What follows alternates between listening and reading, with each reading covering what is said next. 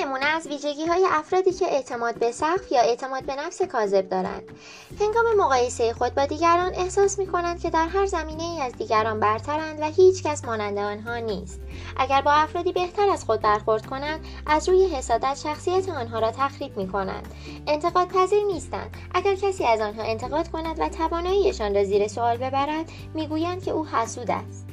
این افراد برای به دست آوردن اعتبار از ابزار بیرونی مانند پول، مقام اجتماعی، تحصیلات عالیه، زیبایی ظاهری، نژاد و غیره استفاده می کنند. همیشه حق را به خود می دهند و در زندگی تنها خودشان را می بینند. همچنین اعتقاد دارند که همه باید در خدمتشان باشند. در واقع دیگران را ابزاری برای رسیدن به اهداف و خواسته هایشان می دانند.